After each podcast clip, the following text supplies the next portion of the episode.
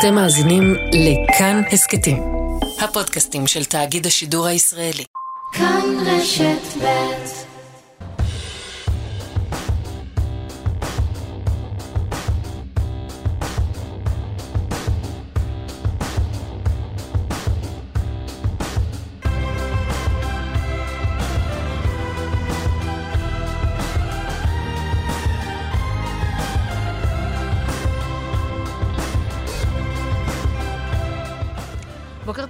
בשן. בוקר טוב, מאיה רחלין, קלמן, קלמן ליברמן, בלי קלמן לנו, ובלי ליברמן. השאירו לנו בית ריק, בגדול. נכון, ו... אבל, אבל אני פה המבוגר אחראי במפת גילי, ולכן אני לא מרשה לך לעלות על הספות, לא עם הנעליים ולא... זהו, אה... אני מפחדת בשבילם שהם יחזרו מה הם יראו כשהשארנו להם, אבל בסדר, אתה יודע, נשתדל. אנחנו נשתדל להחריב להם את הרייטינג עד הסוף. אני, אני באמת לא מצליחה להבין, אבל איך הם, איך הם פספסו את, ה, את היום הזה. כי בסופו של דבר, אוקיי, זה לא עוד שידור. אנחנו נמצאים ביום שאחרי רעידת אדמה. לא נכון, גם את לא הצלחת להירדם. וואי, מה זה לא הצלחתי להירדם? לא לפני, מהתרגשות, לא ידעתי בכלל שהמפץ הפוליטי הזה הולך לקרות. לקחתי שני כדורי לוריבן, ועדיין לא הצלחתי לשכך את ההתרגשות הזאת. המערכת הפוליטית הישראלית היא לא כשהייתה. לא. לא כשהייתה. אני, בכלל זה רגע היסטורי שאנשים עוד ישאלו אותם בעתיד, באמת, איפה היית כשהומצא השם הזה? המחנה הציוני, הממלכתי, הממלכתי, סליחה, סליחה. זה היה יכול להיות, אבל היה כבר מחנה ציוני. היה מחנה ציוני. היה מחנה ציוני, יש רוח ציונית, ועכשיו יש גם מחנה ממלכתי, וזה, וזה קטע. יערה שפירא, עמיתתנו, כתבת הכנסת שלנו כאן, היא צייצה כבר בסוף חודש יולי. מחולל שמות כזה למפלגות מרכז ימין. אתה לוקח מילה ראשונה, מילה שנייה מדביק, אוקיי? אז המילה הראשונה שהיא מציעה שם היא תנועה, או מחנה, או דגל, או ימין, או רוח, או תקווה, ומילה שנייה, ממלכתי, ציוני, חדש, לאומי וכחול לבן. והנה, אופס. אז רוח ציונית כבר יש לנו, עכשיו מחנה ממלכתי כבר יש לנו, אה, יש פה עוד כל מיני אופציות, אם אתה רוצה עכשיו אה, לרוץ באיזושהי מפלגה. אגב, הדגל הממלכתי זה פחות עובד. צריך לומר להצעה... דגל כחול לבן אפשר. זה גם נכון. כחול לבן היה, דגל כחול לבן עוד לא היה. גם הרוח הכחולה לבנה יכולה להיות, והתקווה הממלכתית. האמת, האמת, שאפילו... אני מאוד מקווה, כל פעם מטריד אותי עכשיו, מאיה, אני מדבר רגע ברצינות, חיים, אפשר להוריד כבר את האנדר, נראה לי, שה... כאילו, יש איזה פרסומאי או קופירייטר שמקבל על זה כסף? ברצינות אני שואל. נראה לי שכן. יש יועצים שמגבשים, ואומרים, המחנה הממלכתי... את רואה אותם יושבים ביחד, יושבים, קודחים, ואז מישהו אומר, ההוראה, יש לי שם חדש, המחנה הממלכתי. הייתה התנועה של ציפי לבני, את זוכרת? שזה כאילו נעצר, כאילו הדיו... זה היה התנועה, ואני זוכר שכשיצאה עם השם התנועה, הייתי בטוח שאת יודעת, נגמר הדיו במדפסת, וכאילו בגלל זה זה נעצר, כי כאילו זה לא היה התנועה הממלכתית, התנועה הציונית. גם הייתה התנועה נקודה, לא? הייתה תנועה נקודה. ממש הייתה שם נקודה. כן, כן. זה הכל מלכת מחשבת. אגב, גם אתמול הייתה נקודה. עכשיו, תגיד, לפני אתמול, לפני רעידת האדמה של אתמול, זה היה כחול לבן התקווה החדשה, אבל עכשיו, כשיש להם את גדי איזנקוט, שהוא אדם רציני שאנחנו... בערך יודעים שהוא היה רמטכ"ל, ולא הרבה מעבר לזה. אגב, אדם רציני, אין מחלוקת על זה באמת. ואז הגיע גם מתן כהנא, ועכשיו הם כבר מחנה וממלכתיים, ו- וזה באמת uh, מספיק. את יודעת שהייתה uh, הייתה מפלגה שקראו לה הרשימה הממלכתית, זאת אומרת, לא נעים לה, לומר 아. לכל הקופירייטרים שנולדו ב...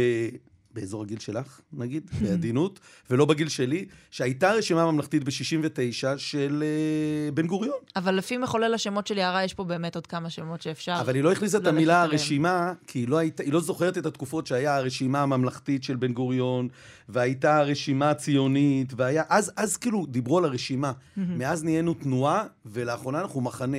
אותי אישית זה מרגש, לא יודע, זה... אבל אנחנו נשאל... עם שתים עשרה ארבע עשרה מנדטים, אנחנו מחנה, לא משנה כמה נותנים לנו בסקרים, אנחנו מחנה. מה זה חשוב? יש לנו תחושה של קהילה. אנחנו נדבר הבוקר עם השרה פנינה תמנו שטה. חברת המחנה הממלכתי. בדיוק, על השם ועל מתן כהנא ועל כל מה שעוד מחכה לנו. ונדבר גם עם אלכס קושניר, יושב ראש ועדת הכספים מישראל ביתנו, אתמול הם הציגו את התוכנית שלהם לבחירות הקרובות. הם רוצים להמשיך את ממשלת השינוי ולקדם חקיקה שבמסגרתה, שים לב, ממשלה לא תוכל ליפול, אלא אם יותר מ-תשעים חברי כנסת יצביעו להפלתה במשך השנתיים הראשונות שלה. שזה, אנחנו נשאל אותו איך, איך זה עומד בכל מיני כללים של פרלמנטריזם ושל דמוקרטיה, ובכלל גם נשאל על התוכניות הכלכליות שלהם. לקראת סוף השעה נדבר גם על צביקה פיק, שהלך לעולמו. תקשיבי, לא נעים להגיד, הוא באמת... יש אינפלציה עכשיו בשם, בביטוי הזה של פס הקול של חיינו. כל מי שהיה לו רבע שיר, הוא כבר נהיה פס הקול של חיינו. צביקה פיק, באמת ובתמים, את יודעת, לא הכרתי אותו אישית, בחיים לא פגשתי אותו, ראיתי אותו רק על הבמות, על הבימות של יום העצמאות, את יודעת, שם, אי שם בבת ים, אבל הוא באמת היה שם מהרגע שנולדתי, ואני יליד שישים ותשע, עד אתמול. והשירים שלו כל הזמן, את יודעת, אתמול כל ה... נסע, יצא לי לעשות נסיעות ארוכות, שמו ברדיו רק צביקה פיק, מה היה? אין שיר אחד, באמת, שאני לא מכיר את כל המילים, וזה כל הדור שלי, ואני חושב שזה גם הדור ש... זה לא קשור גם אליך, זה גם אנחנו. לגמרי.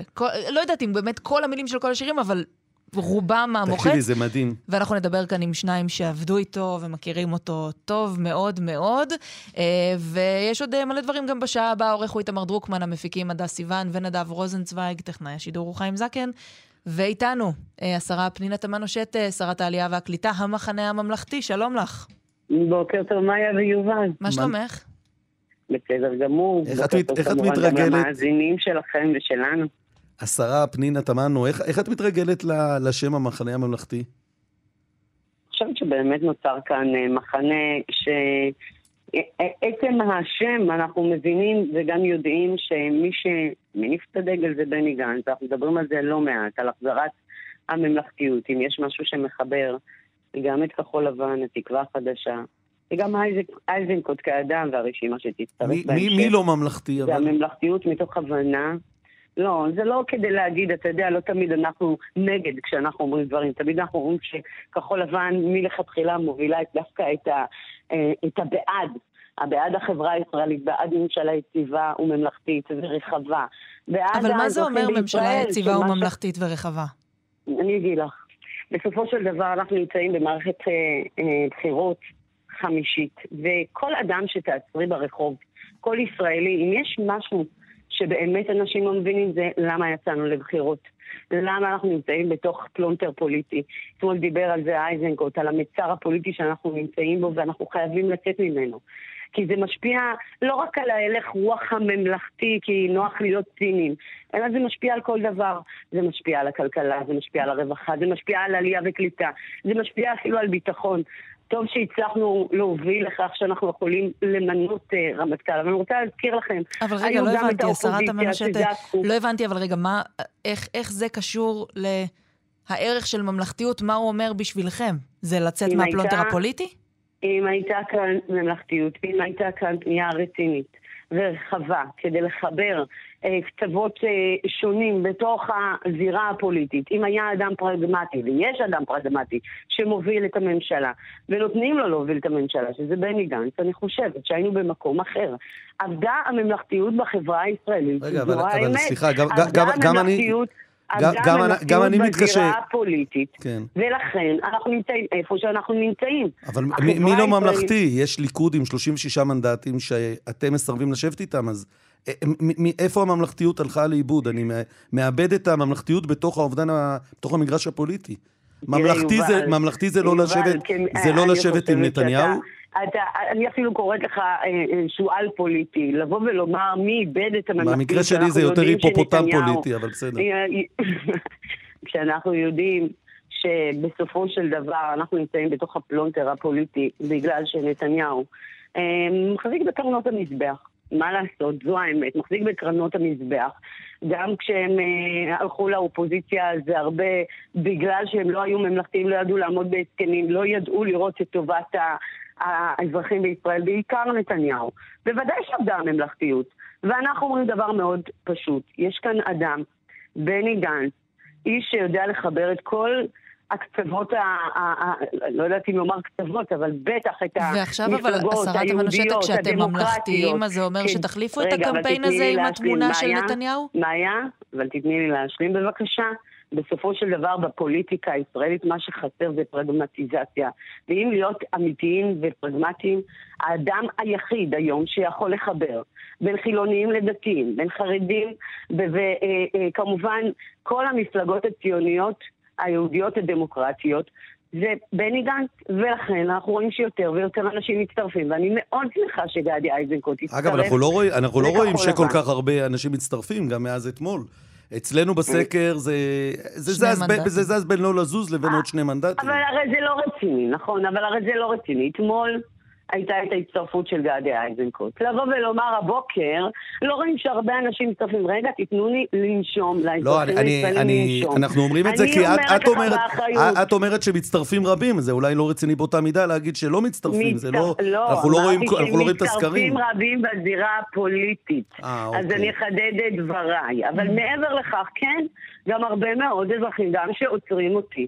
אני אומרת לך, אולי לא עשיתם את המהלך הנכון והראוי, כדי להוציא את מדינת ישראל מהפלונטר הפוליטי שבו אנחנו נמצאים. עכשיו, ואני...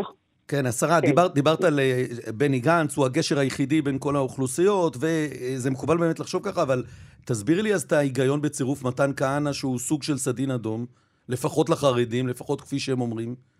איך, איך, איך, פה, איך פה כל, הכ... כל המפלגות בואו היהודיות לא עוול, בואו לא נעשה עוול למתן כהנא, אנחנו לא עושים כלום, זה הממשלה... המפלגות החרדיות לא, אומרות את זה זהירים, אז בואו נהיה זהירים. קודם כל מתן כהנא כמי שיושבת איתו אה, בממשלה מייצג באמת יהדות מחבקת, מחברת, ואני כמי שמייצגת את העולים החדשים לדוגמה, יש לנו מאות אלפים שמחכים לגיור, ומתן כהנא ואומץ לב כבית הלל בא ואומר צריך לעשות כאן רפורמות רציניות וטובות, ואנחנו מאמינים במתן כהנא, אנחנו חושבים שהוא איש ראוי, ואנחנו שמחים גם על הצטרפותו. אבל השרת המנשת, קחי אותנו רגע לתוך ה... קחי אותנו רגע לתוך ה...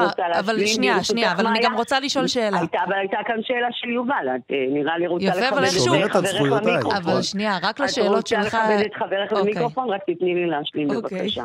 בסופו של דבר, כמו שאנחנו לא קובעים למפלגות החרדיות, מי יהיה חבר ברשימה שלהם? כך אף אחד לא קובע לנו. יכול להיות שיהיו אי אלו הסכמות. אני חושבת שיש כאלה חכים מאוד ברורים. השאלה אם זה חכם, אם אתם רוצים להביא את החרדים, וזה היתרון, נכון? זה הפורטה של גנץ לעומת לפיד. האם זה חכם לקחת את מתן כהנא? זאת השאלה היחידה שלי. לא שואל אם זה צודק או ראוי, שאלה אם זה חכם. אתה יודע למה אתה שואל את השאלה הזאת? אתה שואל את השאלה הזאת כי גם אתה יודע שלבני גנץ יש מערכת יחסים מאוד מכבדת ומאוד טובה עם החרדים. לא על הכל אנחנו נסכים, אבל גם על הדברים שלא נסכים. יום אחרי הבחירות אנחנו יודעים לייצר גשרים, ללבן דברים, ואנחנו שמחים שמתן כהנא יצטרף. אני אומרת לך, אם אנחנו נמנע את המנדט ה-שישים ואחת מנתניהו, כל המשחק נפתח מחדש, ומי שיוביל כאן להקמת ממשלה זה יהיה בני גנץ, ואנחנו מאוד נשמח שזה יהיה גם עם החרדים, הם חלק חשוב בחברה הישראלית. וכשעשיתם את השיחות בתוך המפלגה לפני ההחלטה הזאת, שאלה גם, עשיתם שיחות בתוך המפלגה לפני ההחלטה הזאת? את, מתי עודכנת על זה שהאיזנקוט מצטרף? תמיד יש שיחות, תמיד יש שיחות, תמיד יש התייעצויות. ואת יודעת מי זה מתי? מספיק זמן מראש. זה תמיד התשובה שלי. נו, תני, זה משהו. דקות, שעות. אני תמיד נמצאת בעניינים, ומספיק זמן מראש. אוקיי, ובשיחות האלה, כשדיברתם על זה שמתן כהנא יכול להצטרף למפלגה, לא עלה איזשהו חשש כזה, איזושהי תהייה? מה אתם עושים עכשיו מול המפלגות החרדיות כדי לוודא שהם עדיין איתכם? ממש לא, זה לא עובד ככה. אני אומרת שוב פעם, בסופו של דבר...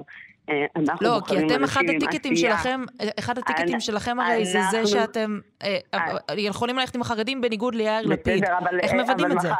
אבל בסופו של דבר החרדים לא קובעים לנו מי יהיה ברשימה, ואני שוב אומרת, יש לנו כבוד החרדים, יש לנו יחסים טובים איתם, בני גנץ ביחסים מעולים עם החרדים, הם לא קובעים מי יהיה לנו ברשימה, אנחנו לא קובעים מי יהיה להם ברשימה, וגם אם יש אי אלו הסכמות, תמיד יודעים להגיע ל... להסכמות בדרך של הידברות. זה נראה לי תשובה שהיא מספקת. טוב, אז אני אשאל באמת עוד מושג שכאילו אותי הרשים אתמול וגרם לי, אני חייב להגיד, להתרגש, מניעת מדינה דו-לאומית. אמר גדי איזנקוט, הוצאתם בהודעה, אחת ההסכמות ביניכם, וזו הייתה מלאכת מחשבת, אני מבין, של ימין ושמאל, מניעת מדינה דו-לאומית. כאילו, הסבירי פרטי ונמקי, מה זה מניעת מדינה דו-לאומית?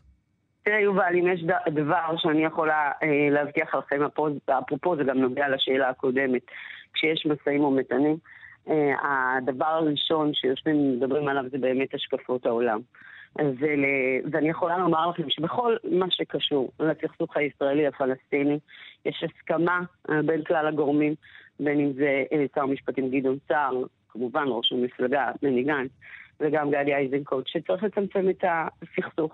צריך לצמצם את הסכסוך, אף אחד גם לא אה, חולק על כך שצריך שתהיה סוג של אוטונומיה לפלסטינאים.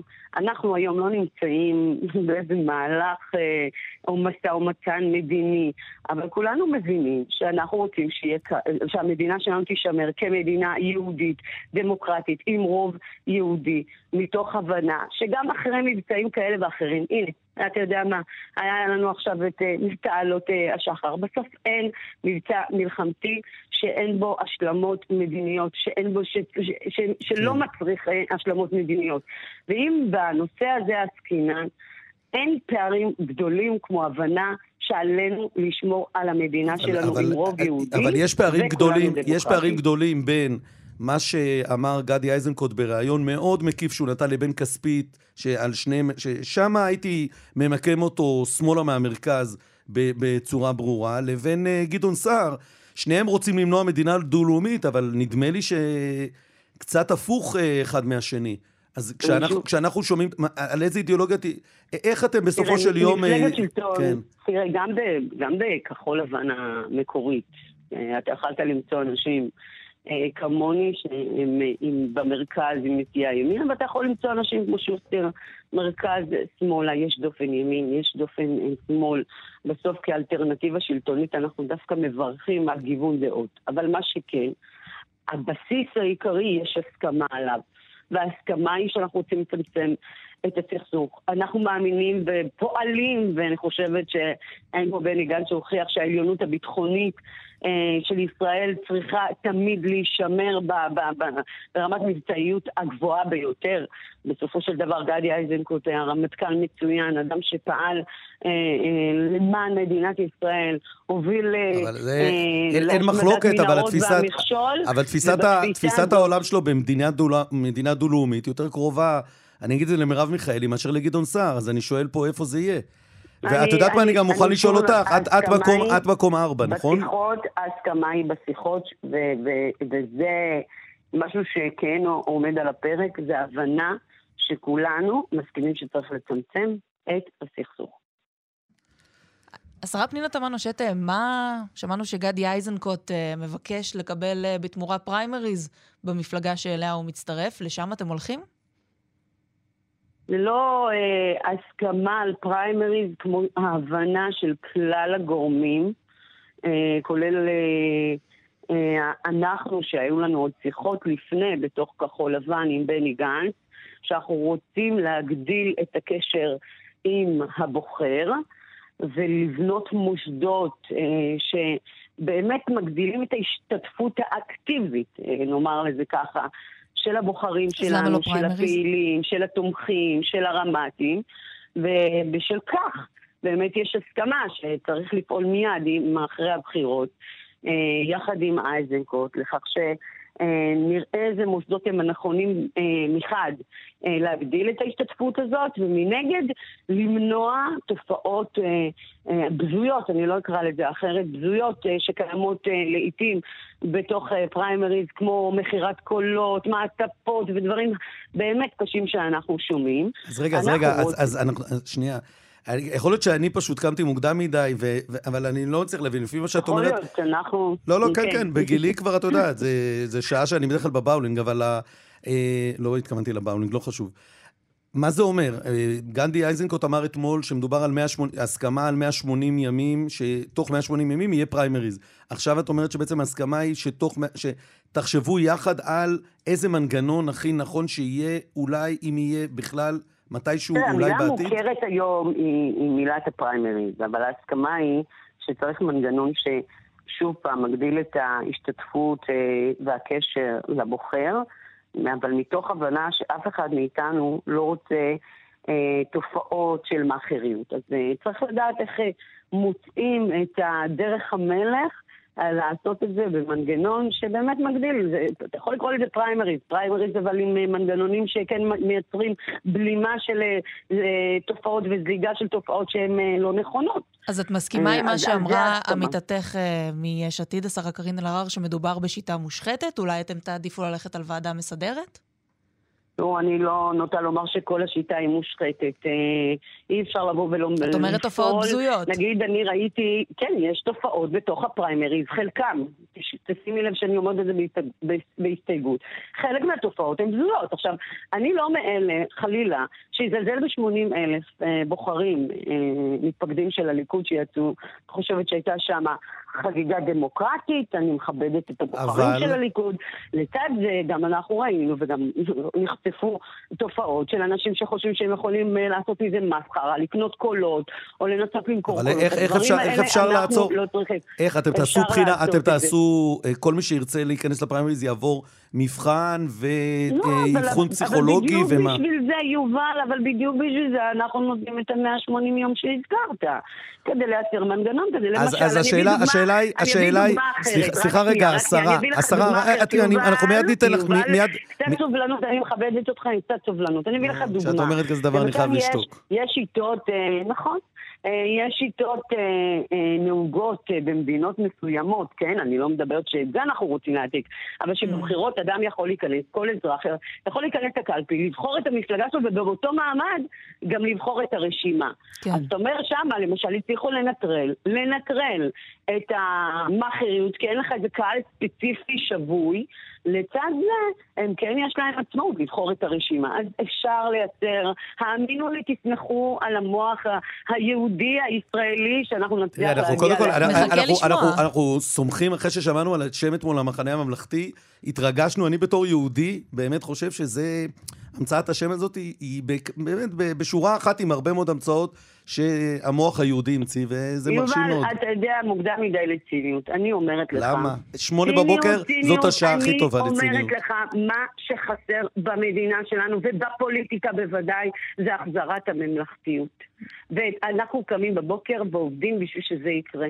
ואם יש אדם שיכול להוביל לכך שהשסע שנפער בחברה הישראלית, ובטח בזירה הפוליטית, פוליטית, להיסגר, זה בני גנץ. עכשיו, אפשר להיות צינים, אבל אם אתה תצא לרחוב, ואתה יוצא הרבה לרחוב, אני לא מזלזלת ביציאה שלך לרחוב, אני אומרת לך, נקעה נפשה של החברה הישראלית ושל האזרח הישראלי, והגיע הזמן שאנחנו נמנע אקטיבית.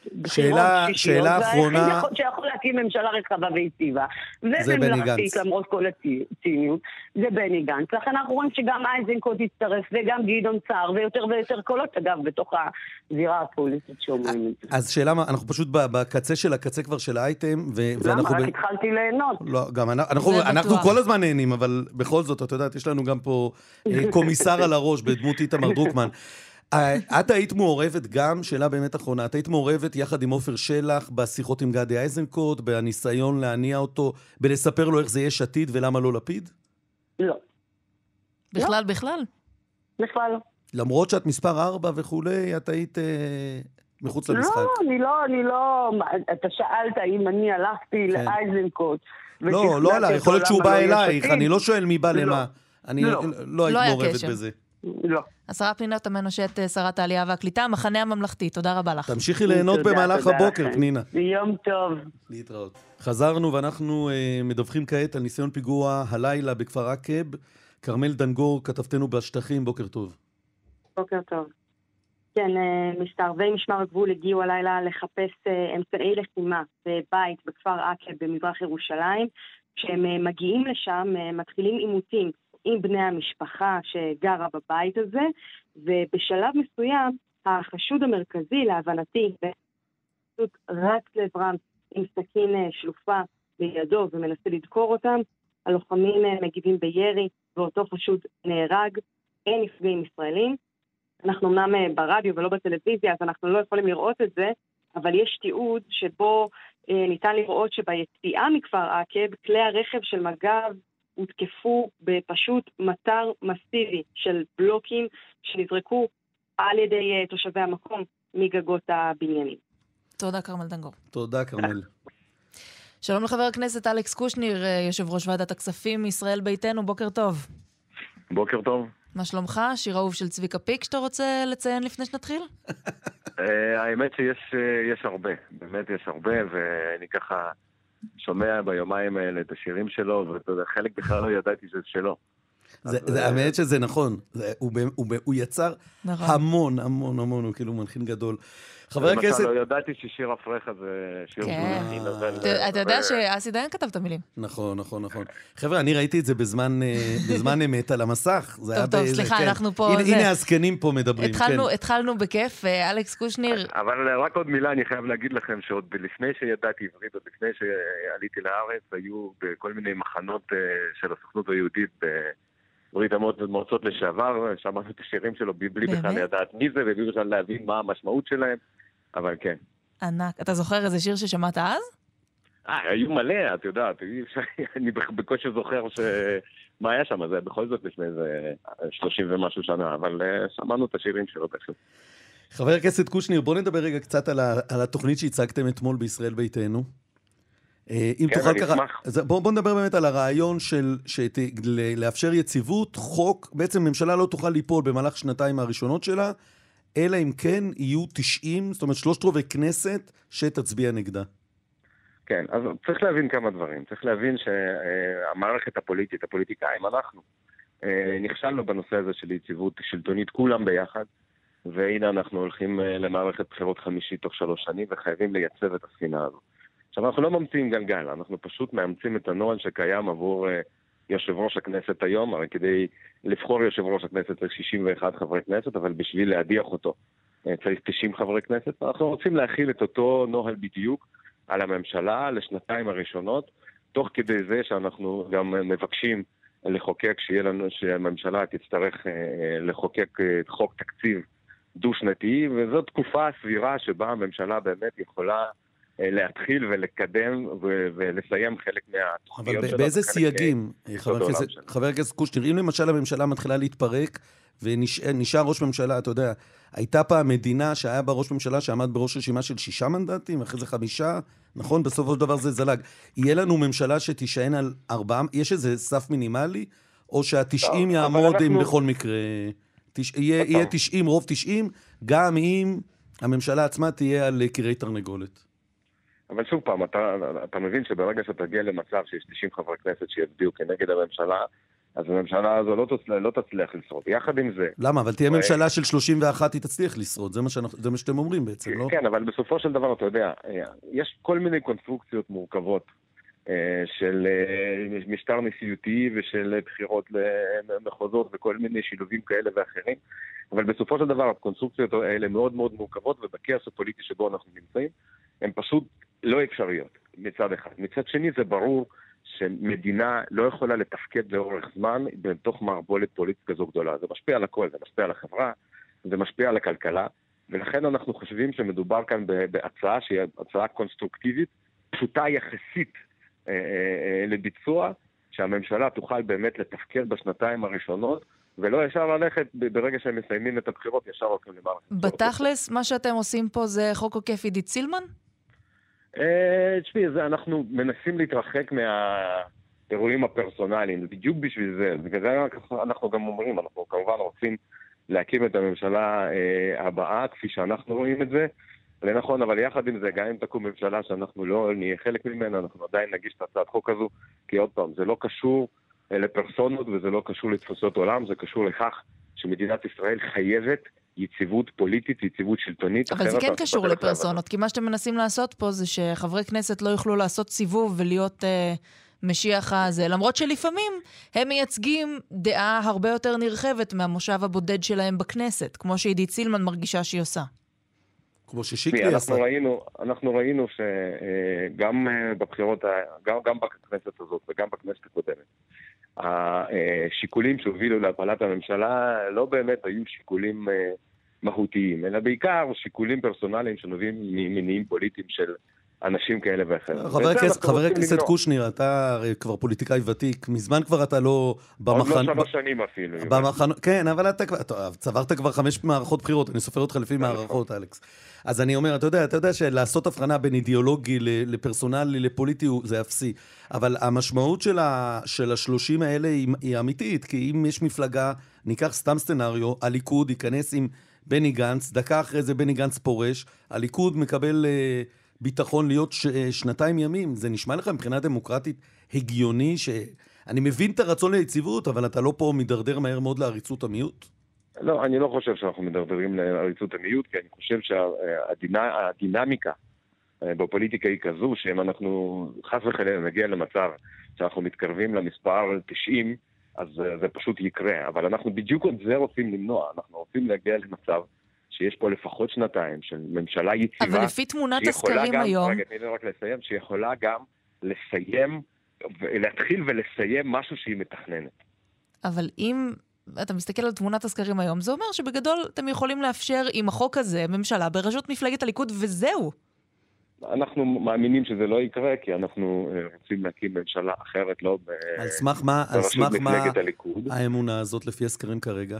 אנחנו רואים בגדול, תראה גם אחרי גדי איזנקוט, בגדול יש חמישים ותשעה לגוש רק ביבי, ונגיד חמישים וחמישה לגוש רק לא ביבי, ויש לנו את המשותפת עם איזה שישה באמצע, נכון? אז אתה רואה שב-חמישים ותשעה מנדטים אי אפשר להקים היום ממשלה. גם ב-חמישים וחמישה, באותה מידה. נכון, אבל אנחנו מאמינים שברגע שנתניהו לא יגיע ל-שישים ואחד מנדטים, אז יתחילו לוחות הטקטוניים בליכוד לזוז, ואנחנו כבר שומעים ומרגישים את זה. בסופו של דבר, ישראל ביתנו כמובן, קודם כל הייתה רוצה לראות כשותפה עיקרית בקואליציה את מפלגת הליכוד, רק לא בנימין נתניהו. חבר הכנסת קושניר, סליחה, סליחה, אתה יודע, אתה מזכיר לי את השיחות שלי עם הדיאטנית, בכלל אני לא רוצה לפתוח אותם פה, שאני גם כל פעם אומר לה, הפעם זה יהיה אחרת. אתה יודע, אנחנו שומעים על זה שהלוחות הטקטונים יזוזו כשנתניהו לא ייבחר, כבר אוטוטו, זה מערכת בחירות רביעית שאנחנו שומעים את זה. ומעבר לזה, הלוחות הטקטונים שזזו, ירדו למטה ברשימה, מה זה ירדו, קפצו, הסירייה למטה.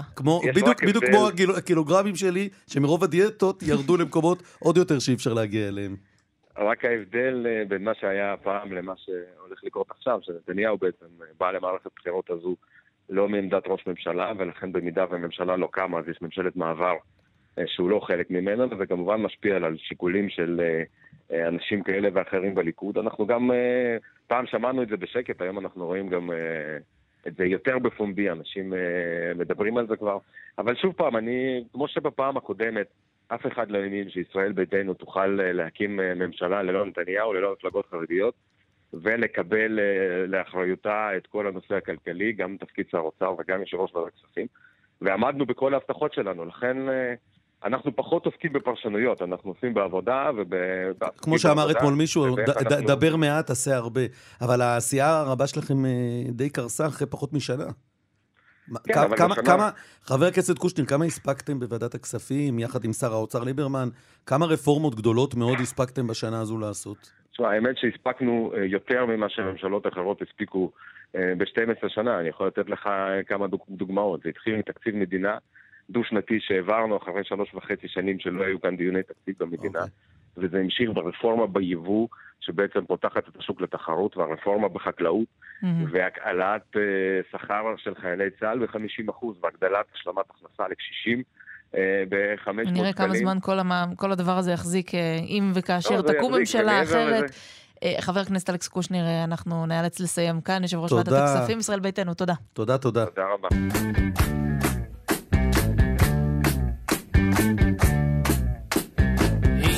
שומע את המנגינה, מתחבר כמו אוטומט לזרם, בגופו רוקע על האדמה, הוא נמצא עכשיו בתוך הקצב.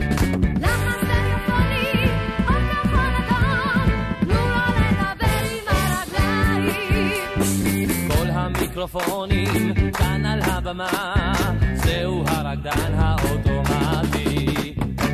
את המנגינה הוא חי, גופו מחושמל, בתוכו הלב פועל בקצב, קצב, עוד ריקוד אחד ודי, נפסק החשמל, הרקדן נשאר דומה כמו אבן, אבן, אה. הרקדן האוטומטי. באמת פשוט. תראי, זה מדהים. את, את יותר צעירה מהבת שלי, ושנינו מתים, כאילו, מבחינתנו שנינו, מבינה מה זה גדולה מוזיקלית? זמן למסור התנצלות לצופי כאן אחת עשרה שצפו בנו, ברגעים אלה... כן, ז, זזים בחוסר איזה, כן. זהו, אז שמענו כאן צביקה פיק שהלך לעולמו אתמול בבוקר, ואת רותי נבון. שלום רותי. בוקר טוב. מה שלומך רותי? בוקר עצוב מאוד. כן. עצוב, אבל איכשהו כששומעים את השיר הזה אי אפשר להיות עצובים, רותי. כן, זה נכון, הוא מרקיד, והוא כבר מרקיד איזה חמישים שנה. גם אותך הוא משמח? קודם כל, הקצב שלו והשירה ששנינו נותן הרבה שמחה ואור. אז כן, זה מזיז את הגוף. ספרי לנו על הפעם הראשונה שפגשת את צביקה. את היית חיילת משוחררת, נכון? הייתי חיילת משוחררת, ובדיוק קיבלתי מחברת עד ארצי את האור הירוק לעשות אלבום.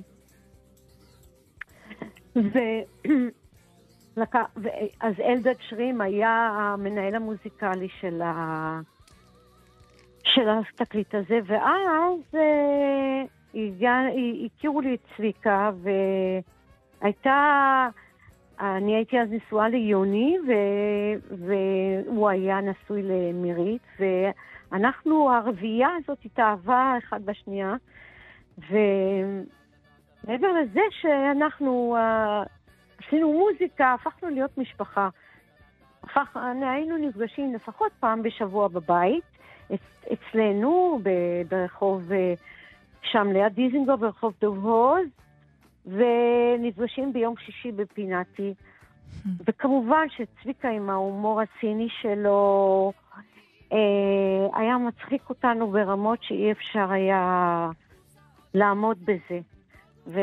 והתדמית הזאת של הפופסטאר עם הבחורות, עם השיגעון, זה נכון, זה היה אבל שם גם כשלא היו מצלמות? זה היה שם גם כשהייתם בבית קפה? לא, אבל כשהוא בבית קפה זה כבר עניין של, אתה יודע, הוא כבר בחוץ, הוא מחוץ, הוא לא בבית, הוא מחוץ לבית, אז כן, יש את הפסון הזה שהוא סתר. והאמת היא שהוא היה סטאר, היה סטאר ולא יהיה עוד אחד כזה. אני ראיתי את פרנק סינטרה בארצות הברית, ואני ראיתי שזורקים לו תחתונים וחזיות. אני פשוט לא האמנתי, וזה מה שקרה עם צביקה. אני הופעתי עם צביקה המון פעמים, במיוחד בפסטיבלים, ואף אחד לא עבר עם מה שהוא עבר. איך שהוא היה יורד מהבמה, היסטריה, כלבית, אני גם זוכר את זה, אני זוכר את זה גם, לא נעים להגיד, בתור נער בבת ים, בבימה, כאילו זה היה צרחות, צרחות.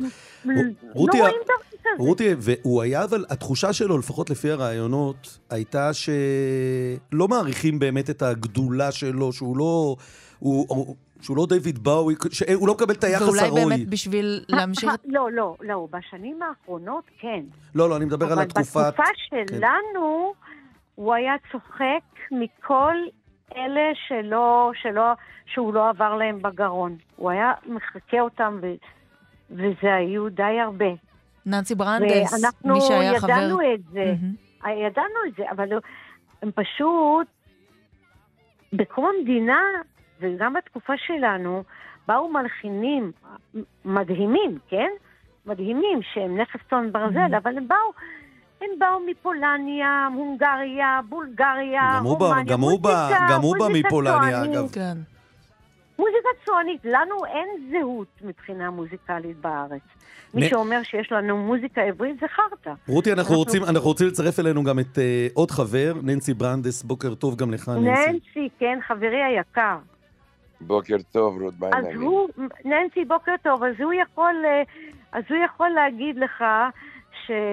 שהוא בא מרומניה, ואני בטוחה שהוא יגיד לך שהמוזיקה שהוא שומע בארץ בזמנו הייתה מרומניה, מבולגריה, מהונגריה. זה לא מוזיקה ישראלית. אז ננסי, בוא, בוא, בוא, בוא באמת ספר לנו אתה, גם על צביקה וגם על התחושות שלו באמת, האם באמת גאון כזה מוסיקלי ענק הלך בתחושה שהוא לא מוערך מספיק? בהתחלה כן, כן. אני, לצערי, אני לא בארץ, כל כך רציתי להיות היום עם ההלוויה, רציתי להיות בארץ, אבל אני הופעתי עם צביקה ארבע שנים, בתקופה הכי זוהרת שלו, בין שבעים ותשע עד שמונים ושלוש, אני הייתי הקלידן שלו על הבמה, וראיתי את כל ההרצה המטורפת הזאת, אני באמת, אני לא האמנתי, אני הייתי כמה שנים בארץ, לא האמנתי שיש כזה, פופסטאר במדינת ישראל. Mm-hmm. אני, אני הייתי בהלם. זה בדיוק ככה, הייתה היסטריה עם הבחור הזה, פשוט היסטריה. אז uh, הקשר שלי איתו היה יותר uh, בפן ה... כן, לא, אבל היינו נפגשים גם מחוץ, אבל... וכשאתה מסתכל אחורה, ננסי, אתה חושב לעצמך שוואלה, היה אפשר לתת לו יותר מקום גם בחייו? אני, אני חושב שהדבר הכי מתסכל אותו, ש-ארבעים שנה, מ-שמונים ושתיים, בן אדם מוציא שירים, והוא לא מצליח להכניס אף שיר לרדיו במשך ארבעים שנה, זה מטורף הדבר הזה. פשוט התקשורת לא רצו לקבל אותו. למה? זאת אומרת, אתה תכתוב שירים לאנשים אחרים, אתה כמבצע, אנחנו לא רוצים להשמיע. למה? ננסי, למה זה קרה לדעתך? לא, אין לי מושג, אולי לכם יש תשובה, אין לי מושג למה. אבל איך זה יכול להיות כשהקול של האיש הוא באמת הפך להיות הקול שכל כך מזוהה, לא רק עם ה-שבעים, אלא גם מסורים אחר כך? זה בדיוק ככה, אין לי... הוא היה מופיע בשנים האחרונות על הבמה, חצי מההופעה, זה הייתה עם השירים שהוא כתב לאחרים, לדנה אינטרנשיונל, לשרית חדד, לכל האלה, הוא... הוא לא, הוא לא שר שירים שהוא כתב ב-ארבעים שנה. רותי, לך יש, לך יש הסבר למה לא רצו אותו בתוכניות מוסיקה עם הקול שלו, אלא רק שהוא כותב מנחיל לאחרים? ההסבר הוא שאמרתי לך, שהם חושבים שהם בנו את המוזיקה העברית, והוא הוא, הוא, הוא היה מושפע ממוזיקה האנגלית. והמוזיקה מחוץ לארץ לא הגיעה בשנות ה-שבעים, זה לא מה שהיום, שהיום לכל אינטרנציונלי. לא, לא. הם לא... אז מה, הוא פשוט היה אאוטסיידר, חברים? ננסי, רותי, הוא היה אאוטסיידר? האיש שכתב פה את המנגינות אולי, אחת באמת יצירות נכס ברזל. כן, אם הרזים נפלה שלכת, אז מה יגידו אזובי הקיר אם אתם מדברים ככה על האיש שכתב את השירים שכולנו מזמזמים? בדיוק. אני חושב שהוא כתב שירים... זה רק היום אבל. אני, אני חושב שהוא כתב נכסי צאן ברזל, השירים שלו, אני לא, אני לא מאמין שיש ניחוח של חוץ לארץ, הוא, הוא שר שירים, והוא הוא כתב שירים שהם נוגעים מאוד על הלב, אני לא, לא מדבר על איזשהו, איזשהו משהו חדש במוזיקה, הוא לא, לא פתח איזשהו זרם חדש. היום, היום בשעה עשר, מסע הלוויה שלו, בנוכחות המשפחה בלבד וחברים, ברמת השרון.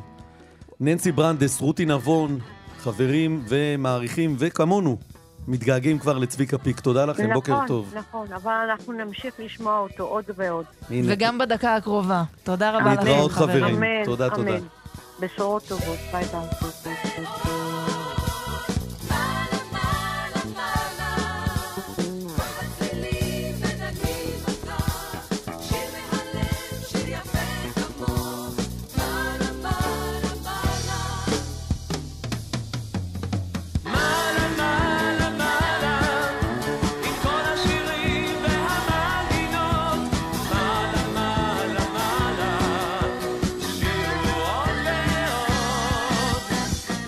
מעלה מעלה לעבר השעה תשע, חדשות, ואז נחזור בשעה שנייה. יש לנו מלא מלא דברים לדבר עליהם, מסעות לפולין, באמת. מחקר חדש מאוד מעניין שהצליח להחזיר... טוב, רגע, נתן לצביק על זה ונחזור בשעה תשע. מחקר מעניין, נשאיר את זה כך.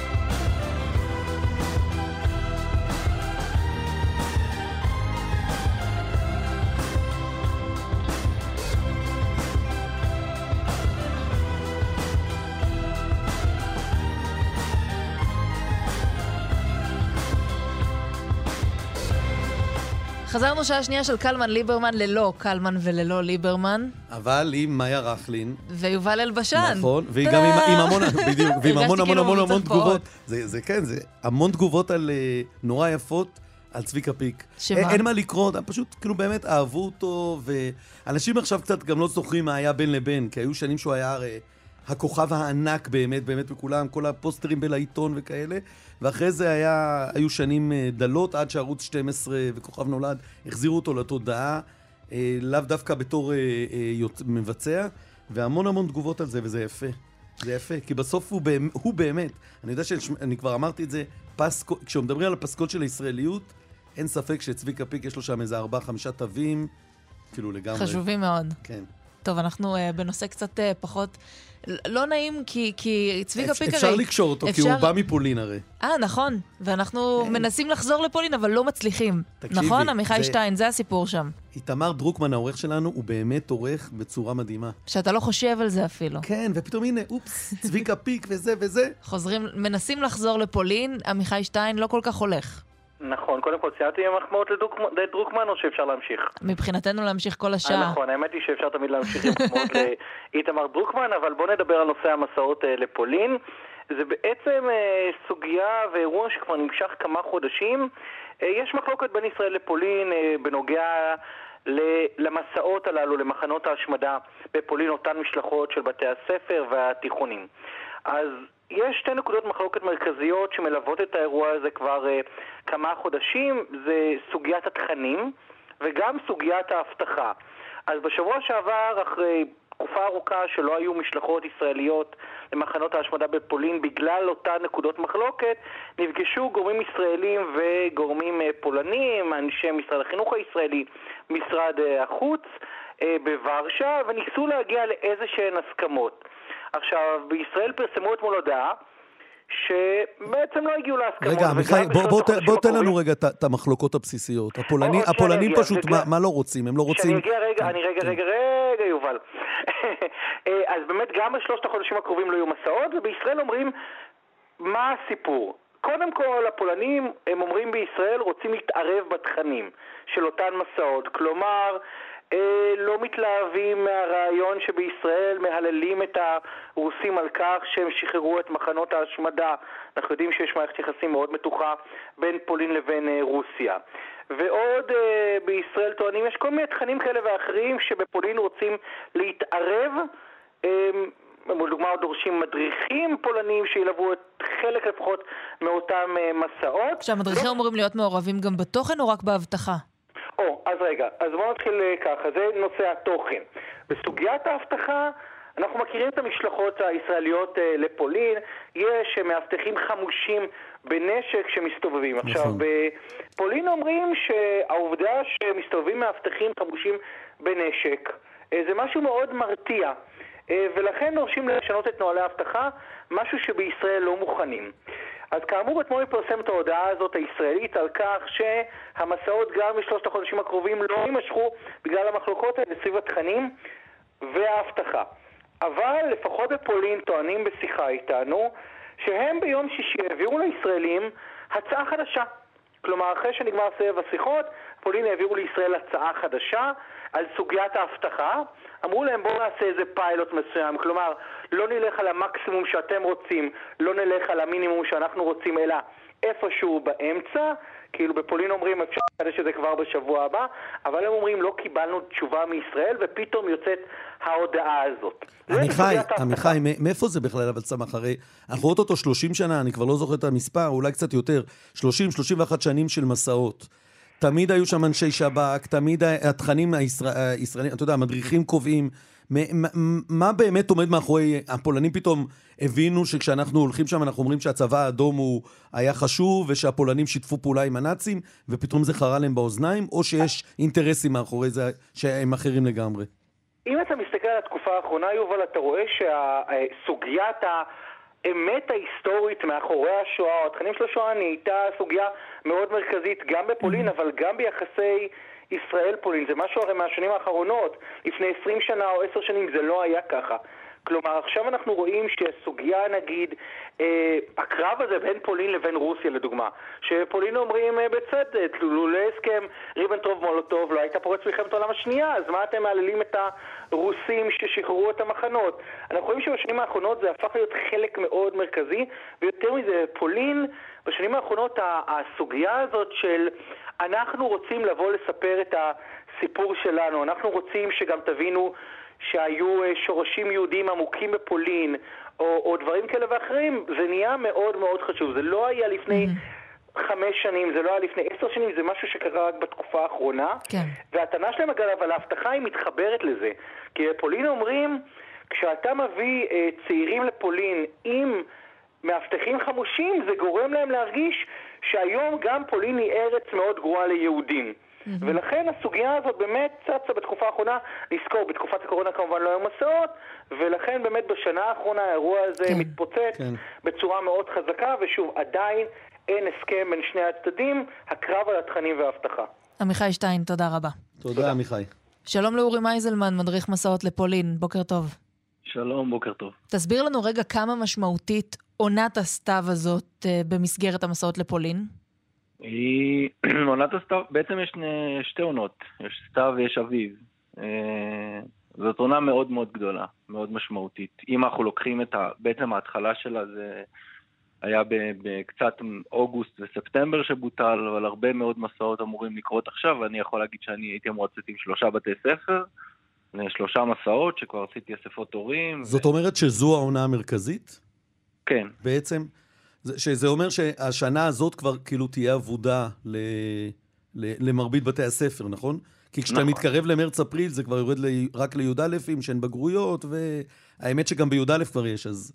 בי"ב אי אפשר לצאת באביב, מי שהיו אמורים לצאת עכשיו בסתיו זה בדרך כלל תחילת י"ב שעוד אפשר לפני הבגרויות, והדבר הזה הוא, הוא, הוא, הוא לא יהיה אפשרי.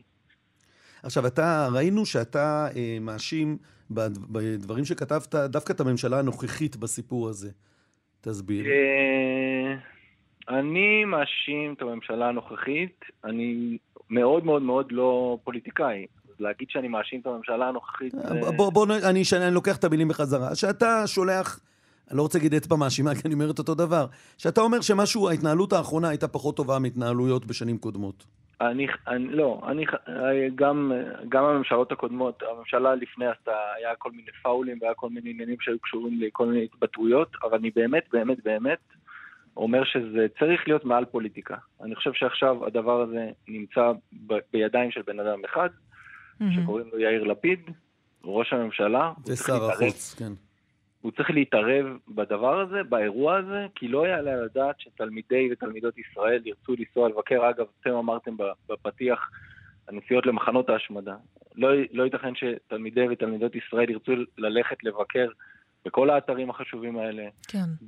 בעיירות, בבתי הקברות, בתי הכנסת, וגם במחנות ההשמדה, והדבר הזה יימנע מהם. אבל אורי, לא, בשנים, לא בשנים האחרונות שמענו הרבה מאוד התבטאויות של הממשל הפולני, שמנסה להתנער מהאחריות שהייתה בפולין, זה כבר לא התבטאויות, זה כבר חוק בפולין, שלא מאפשר אה, להטיל את האשמה, וזה פוגע בסופרים שמנסים להנציח את השואה, וזה יכול להמשיך ולפגוע. אתה היית רוצה שמדינת ישראל, ששר החוץ וראש הממשלה לפיד, לא יתייחס להאשמות האלה, ולא יתייחס לה, להתפתחות הזאת בפולין, כדי להמשיך לאפשר את קיום המסעות כמו שהם עכשיו?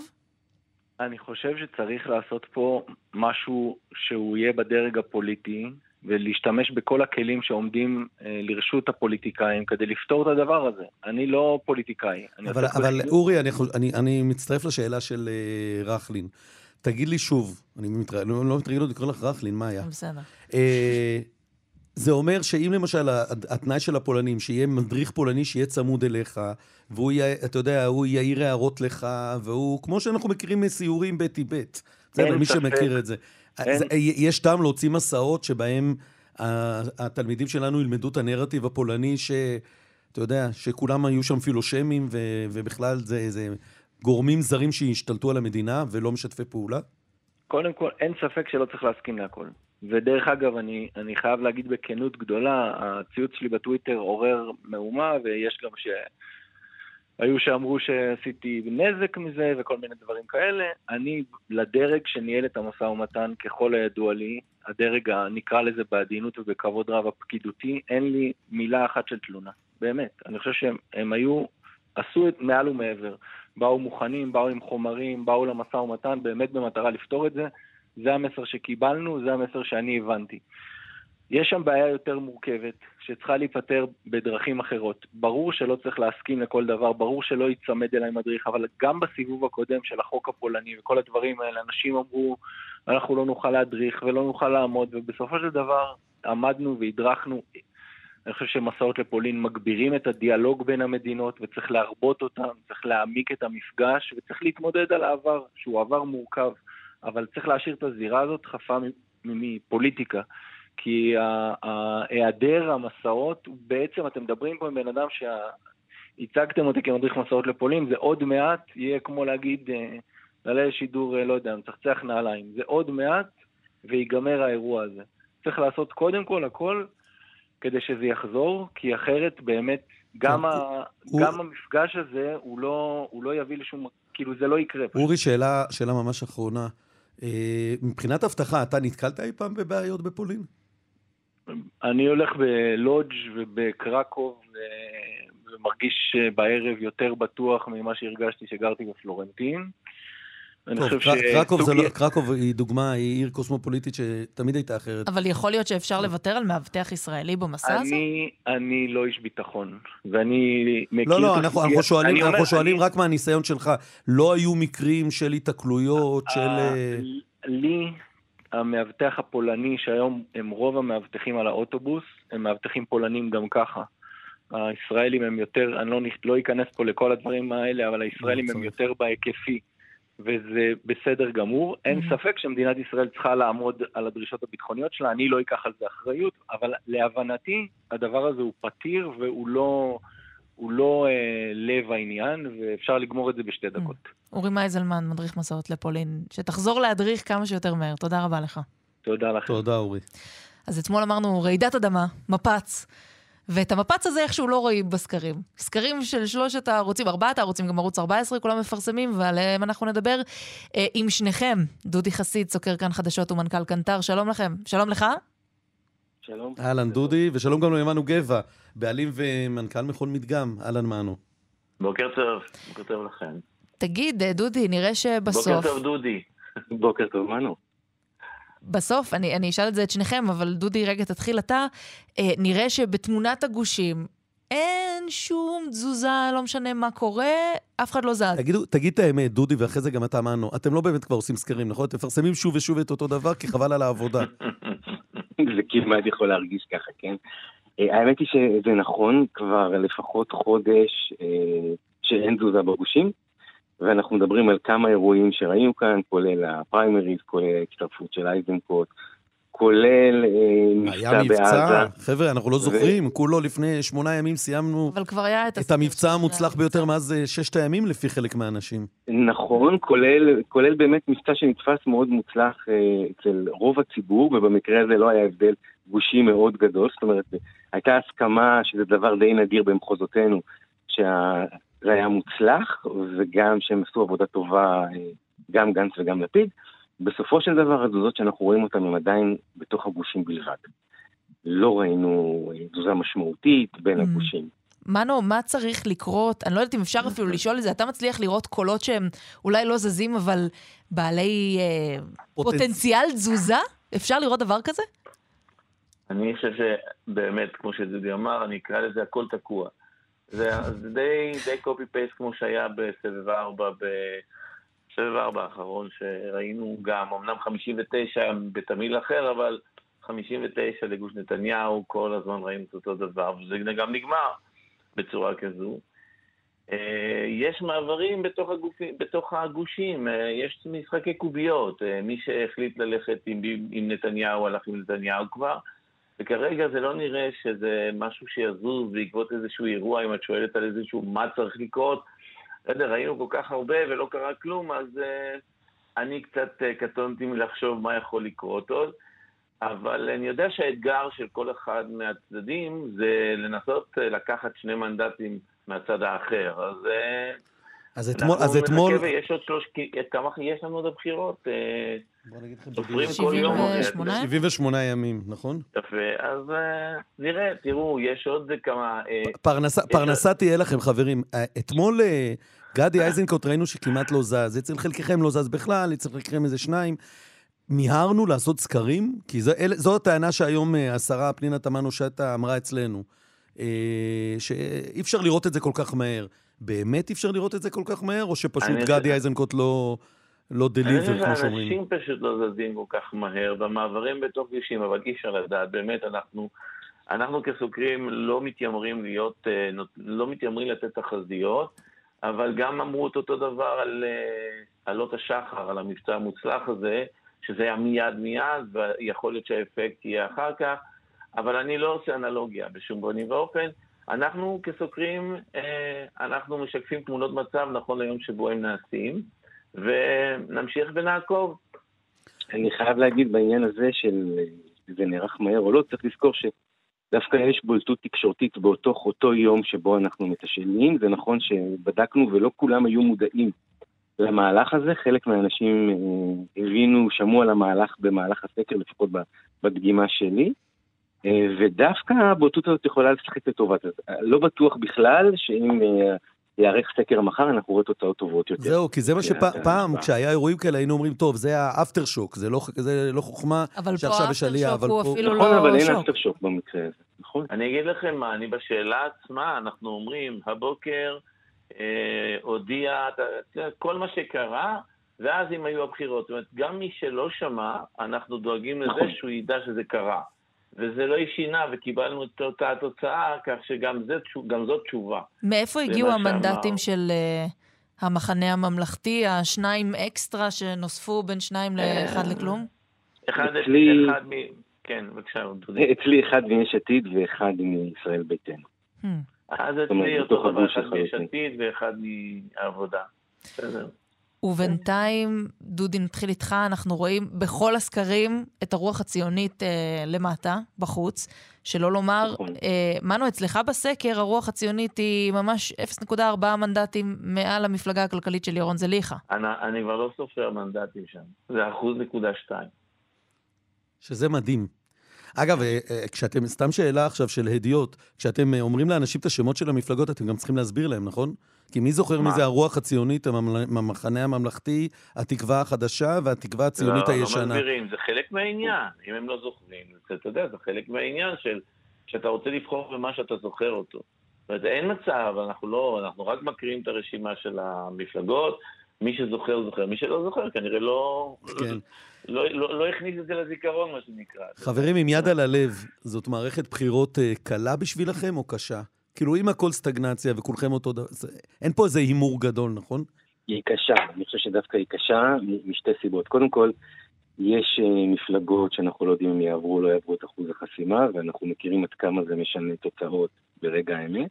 פעם אחת. גם כשזה כל כך פעם... נמוך למטה, כמו הרוח הציונית? לא, אם זה נורא נמוך למטה, אז לא. אבל אנחנו לא יודעים מה יקרה עד, ואנחנו יודעים שיש מפלגות שיכולות להיות קרובות לאחוז החסימה, וזו הסיבה הראשונה. והשנייה, היותר משמעותית, היא שבכל זאת, אנחנו מדברים על חמישים ותשעה מנדטים, ההבדל בין uh, מערכת שתיגמר ב-שישים, ב-שישים ואחת או ב-חמישים ותשע, שזה סטטיסטית הבדל מאוד מאוד קטן, ובסופו של דבר הבדל מאוד מאוד משמעותי, ואותו אנחנו צריכים בסופו של דבר לתת, וזו בהחלט משימה מאוד קשה.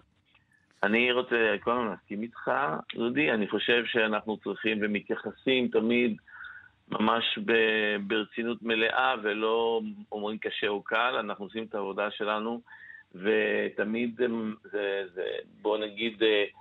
כן, זה מלחיץ, זה, זה, זה לא פשוט. יש עוד נתון אחד שאתה לקחת אותו בחשבון, שאנחנו עוד לא יודעים ממש איך זה יקרה, איך להתנהג, זה אחוזי הצבעה. אחוזי הצבעה כאן יכולים בהחלט, אחוזי הצבעה נניח של החברה הערבית, יכול, יכולים כאן להשפיע בצורה דרמטית, אם זה יקרה. וכמו שאמר דודי, גם מפלגה שתתעקש עד הסוף ללכת, גם באזור סיכון אחוז החסימה, יכולה, כאן אם היא לא עוברת, להשפיע על התוצאות. שום דבר הוא לא, הוא לא סגור, ואנחנו בהחלט אה, עושים הכל כאילו שזה הכי קשה בעולם. והנטיית לב של שניכם, וזאת תהיה שאלה מסכמת שלנו, זהבה גלאון, יאיר גולן, בכלל ישנה משהו מבחינת מרץ? דודי, נתחיל איתך ואחרי זה מענו. אה, אני חושב שלא הרבה, בעיניי לא הרבה. בדגימות האחרונות שהיו אמנם לזהבה היה מנדט אחד יותר, בפעם האחרונה שבדקתי כבר חלף קצת זמן מאז, יש עניין של המגזר הערבי, שעם זהבה גלאון זה עובד טוב יותר, ומצליחים לקחת חצי מנדט, אולי אפילו מנדט, מתוך המגזר. אני חושב שבסוף ההבדל לא מאוד קטן. מנו? גם אנחנו בדקנו את התסריט הזה, ובאמת קיבלנו מנדט אחד יותר, אבל אין לדעת, שוב, זה נכון היה לאותה, לאותו זמן שבדקנו. זה בדיוק אותו דבר, מנדט אחד יותר. אז נתראה בסקר הבא, אני מניחה, הסקר אחרי האיחוד, המבצע, המפץ, אחרי הסקר. תודה רבה לכם, דודי חסיד ומנו גבע. תודה חברים. תודה רבה לכם, בוקר טוב. בוקר טוב. בוקר טוב. ואנחנו לרגע מרגש, שלושים ושש שנים לאחר נפילת רון ארד, כאילו נפילת המטוס, כן, לא נפילתו הוא, נפילתו בשבי אפשר לומר האמת, נחשפו פרוטוקולים של ישיבות הכנסת, של ישיבת כנסת מאוד חריגה שהתקיימה בסוכות, ונמצא איתנו נתן לסט, שהוא, וזה גם דבר מעניין כשלעצמו, ראש תחום חשיפת חומרים מסווגים בארכיון הכנסת. בוקר טוב נתן. שלום. בוקר טוב יובל, בוקר טוב מאיה. תסביר לנו רגע מה המשמעות של התפקיד שלך, זה תפקיד חדש, נכון? נכון, נכון. מדובר פה בתפקיד חדש שהכנסת החליטה בשנה האחרונה לפתוח. בעצם הכנסת שורה בעצמה בתור הבית שמייצג את העם על כלל רבדיו, רואה את עצמה כמי שאמורה בעצם להיות מודל לשקיפות. עכשיו הדבר בא לידי ביטוי בהמון סוגיות, בהמון דרכים, בין אם זה באתר הכנסת, שבו אפשר לראות את פרוטוקולים של הדיונים, בערוץ הכנסת שמשדרת את הדיונים של המליאה ושל הוועדה, דבר, דבר שאולי לנו בתור ישראלים נראה מאוד מובן, אבל ממש לא ככה, כי זה לא קורה בכל הפרלמנטים בעולם. ועכשיו, בשעה טובה ומוצלחת, גם החשיפה של הפרוטוקולים הסודיים, שכמובן אלה שיהיו ניתן לחשוף אותם, של הדיוני הכנסת המסווגים. אבל רגע, נתן, בואו רגע עוד לפני זה, כי אנחנו שנינו פה באמת אכולי קנאה. אתה פשוט נכנס לארכיונים של הכנסת, ומחטט שזה חלום של כולם, נכון? ומוצא דברים, ואז אתה, אם משהו נראה לך מספיק מעניין את הציבור, אז אתה מתחיל לבדוק, או אתה האינסטנציה האחרונה שגם מחליטה אם מותר לפרסם או לא. אז שאלה מעולה, כי מה שקורה כרגע זה שהארכיון הכנסת... שמעת בעיה? שאלה מעולה. לא, חשוב. רשמתי. כל השאלות הן טובות, כל השאלות הן טובות. הארכיון הכנסת, ברשות המנהלת הארכיון הכנסת, שאני נמנע מבין עובדיה, החליטה לצאת לפרויקט דיגיטציה מאוד מאוד רחבה, שבמסגרתה אנחנו בעצם נסרקו מאות אלפי מסמכים ופרוטוקולים, של בין היתר כן, גם ועדת החוץ והביטחון, שעשינו את זה מ-ארבעים ושמונה עד הכנסת ה-שש עשרה, כדי להנגיש את החומרים האלה. עכשיו אנחנו כרגע נמצאים בשלב שאנחנו בעצם ממיינים ומנסים בעצם להבין איזה יעלומים יש בתוך כל הדבר הזה, ויש המון, אני מודה, נכון, זה עבודה מרתקת. תן לנו קצת, תן לנו קצת. אנחנו חייבים לייצר פה, אתה יודע, קלמן וליברמן, כשהם באים לפה כל היום, יש להם חדשות, כותרות, עניינים, ואנחנו, תן לנו משהו, נתן. אני מתחנן אליך, תהיה יהודי טוב. אז צריך להגיד לך משהו, עבודת הכנסת מעצם טבעה מקיפה בעצם את, באמת את כלל תחומי החיים שלנו, ולפני מספר חודשים הכנסת באמצעות מי שעשינו את העבודה עד עכשיו, שזה ארכיון המדינה, חשפו, חשפנו פרוטוקולים של מבצע אופרה, המבצע לתקיפת הכור בעיראק, mm-hmm. ומבצע סבנה. עכשיו, היות ואנחנו, הכנסת החליטה לעשות את זה עכשיו אין-האוס, האמת שאנחנו עדיין בשלב של מיפוי החומרים. אז קשה באמת להגיד בדיוק מה יש, אבל כמו שיובל, כמו שאמרת, בגלל התחום עצום של הדברים שיש שם, אנחנו עדיין ככה בשלב של מיפוי חומרים. הפרוטוקול הזה שאנחנו מדברים עליו, של נפילתו בשבי של רון ארד, זה באמת היה משהו יעלום, באמת שאמרנו, אני אמרתי כשאני ראיתי את זה, זה משהו שצריך לקחת ויאללה, להוציא את זה לציבור, ושיראו את המורכבות, את הגבורה שהייתה שם באירוע הזה. מה מחליטים לא לפרסם? איך, איך עובדת הפרוצדורה? אוקיי, אז השיקולים שמנחים אותנו בפרסום החומרים, בעצם יש לנו פה שלושה שיקולים. שאלה טובה מאוד. בדיוק, לא אמרת. רשמתי, תודה רבה. אז קודם כל, כל פרוטוקול נבחן לגופו. בסדר? לראות האם הפרסום שלו יפגע בביטחון המדינה, יכול להיות דברים שקשורים לעולם המודיעין, בעולם המבצעים של מערכת הביטחון, ועוד ועוד. אז זה, זה השיקול הראשון. השיקול השני, יש כמובן נושאים של הגנת הפרטיות, או פינת הפרט. אני אתן לכם דוגמה, דיון סגור ב, ב, בוועדה, של, שבו מופיע הלום קרב. אז מטבע הדברים, הכנסת מחויבת לשמור על הפרטיותו של אותו בן אדם, אז אנחנו את הפרוטוקול אולי נוכל לפרסם, אבל לא את הפרטים של אותו בן אדם. והשיקול השלישי זה, יש שיקולים נוספים, שהם בעצם כל מיני חוקים ותקנות שנוגעות לדיוני הכנסת, שמגבילות את הכנסת, מה שיכול להוציא החוצה. אז רגע, בוא נספר רגע על הפרוטוקול של רון ארד. ספר לנו מה גילית שם. על פרוטוקול שבאמת, שוב, כמו שאמרנו, ישיבה, וגם קראנו את זה אתמול בישראל היום, לילך שובל פרסמה הזאת. למעשה, אנחנו רואים בעצם כל החלק השני של הישיבה, זה עדכון על הנפילה שלו, נכון? של רון ארד. נכון, כן, כן. האמת, אני חייב להגיד... לקרוא את הפרוטוקול, באמת, אני אומר את זה בלי, בלי ציפת ציניות, שקראתי את הפרוטוקול, תשמע, אתה, אתה, אתה קורא משהו ו, ורדו לי ידיים. אז, אז בוא, בוא ספר מה, מה קראת וכדי ש... אז זהו, כן. אז, אז אפשר לחלק את הפרוטוקול, דרך אגב, בפרוטוקול גם מוזכר שהוא פיגוע יש לפני כן, אפרופו הסיפור של הפיגוע שהיה בעיר עתיקה, גם כן. הפיגוע שהיה ב, ב, בכותל, גם בתות תקופה בסוכות, אבל הסיפור של, של רון ארד, שלושת הדברים שבאמת ככה קופצו לעיניים, דבר ראשון זה, זה גבורת הטייס, הגבורתו של ישי אבירם, שבאמת ארנוף שם, תת-אלוף ארנוף שם, מדבר שם, א' על ה... על ה אבל נגיד את זאת שנייה, הנושא המודיעיני, mm-hmm. אבל רבין שם אומר, ואני בטרתי שאפשר ככה לשמוע את זה ככה בקול שלו, ברוטוני שלו, עם, עם הסיגריות שם ככה בחדר, שהוא אומר, עמוס, שבעצם מפקד חיל האוויר, קימץ למילים בכל הנוגע לפעולת החילוץ. ובאמת, הוא אומר, הטייס היה צמוד לקורה עשרים דקות, זה היה שלב שהוא, שבו הטייס, ישי אבירם, נשאל אם יורים עליו, והוא שיב שכן, אז אתה רואה שם את גבורת הטייס, מה שהיה שם, זה אחד. הדבר השני שעולה זה חוסר הוודאות המודיעינית, והרפל הקרב שבו נמצאת בעצם מערכת הביטחונית באותם רגעים. מה קורה עם רון ארד? איפה הוא נמצא? מי מחזיק אותו? איך אפשר להחזיר אותו, ויש שם דיון, דיון שלהם בנושא הזה. וגם, וגם, וכמו... הגיל, וגם הגילוי שהוא לא הופל, כמו שבהתחלה חשבו, נכון, אלא שזה נכון, בכלל, נכון. המטוס הזה בגלל, שאני, אני לא כך הייתי מצוי בזה, וזה הפתיע אותי, שזה הכל, זה קרה בגלל בעיה בחיבוש. זאת נכון, אומרת, נכון, נכון. תקלה טכנית. אתה צודק לחלוטין. אני, כולם, כולם אומרים תמיד, המטוס שלו שהוא הופל, זה נכון. לא הופל. היה שם, היה שם פצצה מתחת ל... מתחת לכנף, כשהפצצה שוחררה... את ידעת את זה מה? לא. גם אני, לא, אני רק עד שקראתי בעיתון לא ידעתי את זה. והופתעתי באמת, הייתי בטוח שהם הצליחו להפיל לנו מטוס, וזה היה אז הסיפור הגדול, ומסתבר ש... וזה גם, דרך אגב, זה גם עולה בתוך הפרוטוקול, שהם אומרים שם, זה לא הופל, כי אין למחבלים את היכולת להפיל את המטוס שלנו, וזה היה פשוט בעיה במרום, בעיה כנראה במרום של הפצצה ש... אתה יודע, כשזה נפל זה התפוצץ, וככה בעצם המטוס נפל. והדבר השלישי שעולה בעצם מתוך הפרוטוקול, זה העבודה של חיל האוויר על כלל רבדיה. שבאמת, אתה רואה פה בחירת מטרות, ואיך זה עולה לאישור, המקצוענות של הטייסים, וכמובן התשומות לאתר ולהשיב את הטייס, ואת הנווט תחת אש, הנווט לציינו שלא הצלחנו, וכמובן התחקירים הראשונים של האירוע, למה זה קרה... מה יכולת הסיבות, וכמובן, מעל הכל, בעצם מה קרה לרון ארד. נתן לסט, רגע לפני שאנחנו נפרדים, בפעם הבאה שתתראיין פה, זה יהיה בגלל חשיפת פרוטוקולים, באיזה נושא, על מה עובדים עכשיו? וואו.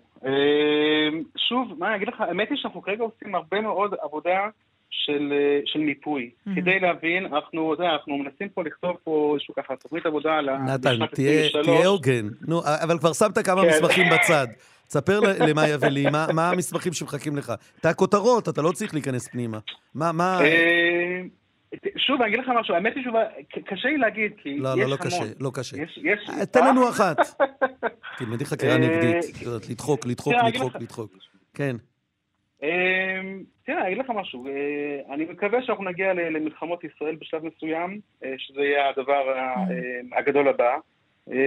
מה שכן, ובאמת חשוב לי ככה לסיים את הרעיון ולהגיד שלמרות שאתה אמור כן להתנצל רגשית כשאתה מטפל בפרוטוקול, אני מודה שבשעות שישבתי שם בחדר וקראתי את זה, חשבתי לא מעט, גם על תמי, גם על יובל, ועל בתיה ועל דוב, על האי הוודאות, על השנים שהיא הוודאות שנמשכות בעצם עד היום, זה הסיפור העצוב, ובעיקר נקווה כולנו על התקווה שיום אחד רון יחזור אלינו. או שלפחות נדע. נתן לסט, כן. ראש תחום חשיפת חומרים מסווגים בארכיון הכנסת. תודה לך. תודה. תודה רבה לכם. תודה רבה. ו... אנחנו עוברים עכשיו לסיפור אחר, על אה, אדם שתכנן, תושב פלסטיני, שתכנן לקיים פיגוע, ברגע האחרון זה לא קרה, והקודם יותר השבוע, בית הדין הצבאי מזכה אותו ומשחרר אותו, בגלל שהוא הביע חרטה בזמן הדיון. ונמצא איתנו עורך הדין אופיר סטרשנוב, שהוא מומחה פלילי. בוקר טוב, אופיר. בוקר אור. טוב, הסיפור הוא סיפור די מדהים, נכון, אופיר? מדובר פה בנאשם, באותו מועטז ברי, שיוצא לעשות פיגוע בכוונה תחילה, לוקח נשק, לוקח מונית, משאיר גם אה, הודעה למשפחה שלו שהוא עומד לעשות פיגוע. זאת אומרת, יש פה את כל הכוונה שבעולם, מגיע לראש העין, מתחיל לעבור מקום מקום, וכל פעם הוא רואה משהו שעוצר אותו, פעם הוא רואה אם עם ילדה קטנה והוא מחליט לוותר, פעם הוא רואה תינוק באוטו והוא מוותר, פעם הוא רואה פועלים יהודים והוא מחליט שפועלים זה לא מקום, ואז באיזשהו שלב הוא נתפס, ו... ובית המשפט רואה בכל המעשים האלה שלו חרטה שמביאה אותו לזיכוי. זה קורה הרבה, אופיר?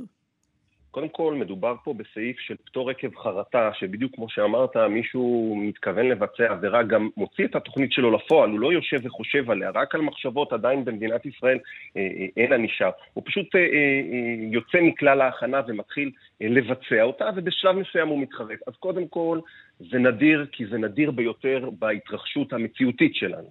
הסעיף הזה, השימוש בו, הוא שימוש אה, אה, מאוד מאוד אה, נדיר. ובטח באירוע הזה, שהוא בכלל אירוע שאם אה, אתה קורא את אה, פסק הדין עצמו, יש פער מאוד מאוד גדול בין מה שהתפרסם בתקשורת לבין אה, מה שכתוב בפסק הדין. זה מקרה מאוד מאוד מוזר. הוא בכלל רוכש את הנשק או מקבל את הנשק מאיזשהו קבלן יהודי שדוחק בו לקנות את הנשק. הוא קונה אותו בכלל למטרה של הגנה עצמית, הוא בכלל לא חושב להשתמש בו בשלב הזה. בשלב מסוים, זוגתו מתה בכלל, נהרגת בתאונת דרכים. ואז הוא, שאין טעם יותר לחייו, מחליט לסיים את חייו, כמו שנאמר, בכל תרועה רמה ולהרוג יהודים, ואז קורית איזושהי פעולה שהוא לכאורה מחפש קורבן, אבל הקורבן הראשון הוא קורבן שיש לו ילד, והוא אומר, אני ילדים, זה לא מוסרי להרוג ילדים. ואחר כך הוא מדבר עם מישהו שעובד, יוצא לפרנסתו, והוא אומר, גם מישהו שהוא מפרנס משפחה, כלומר, זה לא איזושהי תופעה שהיא תופעה סטנדרטית. יש פה איזשהו משהו שהוא מעט שונה, ובעצם השאלה שנשאלת פה היא בכלל לא שאלה פוליטית, כמו שמנסים לפעמים לייחס לה, היא שאלה משפטית ושאלה מוסרית וחברתית. האם אנחנו, כמו אותו סעיף של פטור עקב חרטה, רוצים לתמרץ ולעודד אנשים בשלב שלפני הביצוע הסופי, להתחרט בידיעה, שאנחנו לא נבוא איתם חשבון על המעשה, שאחרת אנחנו בעצם אומרים להם, ברגע שהתחלתם כבר תסיימו או לא תסיימו מבחינתנו. אבל השאלה, אופיר, התביעה אומרת שהוא לא ממש התחרט, שוטר תפס אותו בסוף, הוא היה עם האקדח. זה לא שהוא הסגיר את עצמו למשטרה.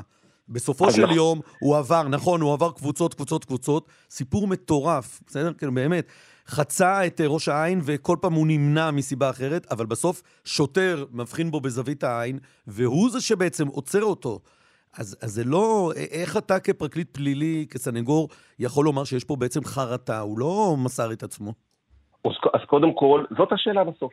מדוע הוא לא ביצע את הפיגוע? זאת, האם בגלל השפעה חיצונית, האם בגלל שהשוטר תפס אותו? האם אלמלא השוטר הוא היה בפסוד?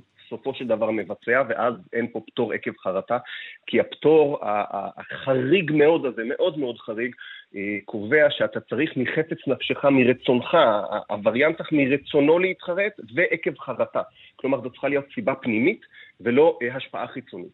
ומצליחים במקרה הזה להוכיח שבאמת עמוק בפנים, כשהשוטר תפס אותו, הוא כבר התחרט? בשביל זה יש לנו שופט, ששמע את כל הצדדים, כולל את הבן אדם, כולל את הסיטואציה שבה הוא נתפס, ויחליט האם זה, זה בסופו של דבר, מה קורה ב, בתוך צפנותיו של אדם עצמו. אין לנו איזושהי מכשיר רנטגן שיכול לקרוא צפונות ולב. אז יש לנו פה בהקשר הזה שופט. עכשיו, מבחינתנו יש איזושהי נקודה שהיא נקודה שהיא מבחינתי נקודה מאוד מאוד משמעותית. Mm-hmm. אומר גם השוטר, כשאני הגעתי אליו וביקשתי ממנו לעצור, כבר ידענו, קיבלנו איזשהו מידע. האקדח שלי היה בנרתיק ובכלל לא טעון. האקדח של המחבל הפוטנציאלי היה בידיו טעון עם כדור בקנה. לו היה רוצה, היה יורה בי, כך אומר השוטר, זה עולה מהפרוטוקול, היה יורה בי ולא הייתי יכול להגיב בכלל. את זה מצא השופט ואמר, פה הוא, זה לא שהשוטר גרם לו לא לבצע. אילו היה רוצה לבצע, היה עושה את זה למרות השוטר, וכנראה גם כלפי השוטר. יכול להיות שבפעם הבאה יעשה איזשהו מעצר בניסיון פיגוע, יגיד אותו אה, מפגע, אני בכלל לא התכוונתי, אני מלא חרטה וישוחרר על בסיס אותו פטור?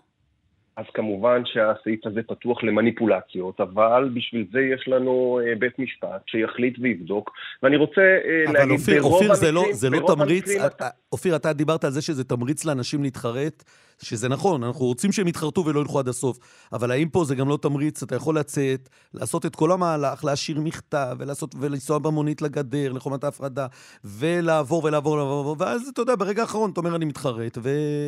אתה יוצא, לפחות בסעיף הזה, זכאי. הכלל הזה, המשפט הזה הוא חריג בגלל הסיבה שעל פי רוב, אם הופסקה פעילות עקב השפעה חיצונית כמו שוטר, בדרך כלל זאת תהיה הרשעה, הסעיף הזה לא עובד. הסעיף הזה נועד למישהו שהפסיק לבד, ניגש למשטרה, דפק בדלת, שם את האקדח ואמר להם, התחרטתי, אני לא רוצה יותר. השוני פה זה שבאמת שבסופו של דבר הוא נעצר על ידי שוטר. ולכן במרבית המקרים, הפסיקה היא די, היא לא כל כך ענפה בעניין הזה, כי אין לנו כל כך אה, מקרים כאלה, אבל בהנחה שהוא נעצר עקב השפעה חיצונית, יהיה קשה מאוד. בגלל זה זה מקרה מאוד מאוד קיצוני, בגלל זה זה התרשמות כן. של השופט. זה צריך לזכור, יכול להיות שיהיה ערעור על זה, ויכול להיות שזה יתהפך, כי זו שאלה שהיא שאלה מאוד מאוד גבולית מבחינה משפטית. עורך הדין אופיר סטרשנוב, עורך דין פלילי, תודה רבה לך שהיית איתנו. תודה אופיר. תודה רבה ובוקר טוב. חזרנו עם ניסוי באמת יוצא דופן. עשרים מהמשתתפים באותו ניסוי יובל חוזרים לראות בזכות השתלה של רקמה קרנית מתאי אור חזיר. עכשיו צריך לקרוא את זה פעמיים כדי להבין, או לא לקרוא, אלא פשוט לשאול אותך, דוקטור איתי לוי, מומחה קרנית במערך העיניים של הדסה. שלום לך. בוקר טוב, מה נשמע? בסדר. אנחנו מתרגשים באמת, בלי צחוק. עשרים, בעצם עשרים חולים במחלת קרנית הצליחו לראות תודות להשתלת רקמת אור חזיר. זה דבר די מטורף, לא? בהתחשב בזה שאין מספיק תרומות אנושיות, נכון?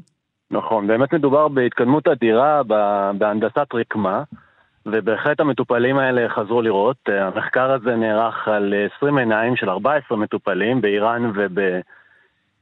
ובהודו, מקומות שיש בהם מחסור באמת גדול ברקמה עם המון קרטוקונוס באזורים האלה, ובהחלט עשו שם את ההשתלות האלה, שזה השתלות שנעשות באמצע הקרנית, ולא השתלות שקרנית מלאה, כמו שאנחנו רגילים לשמוע עליהם. שזה עושה את זה ו... אפילו עוד יותר פשוט? זה מה שאתה אומר לנו?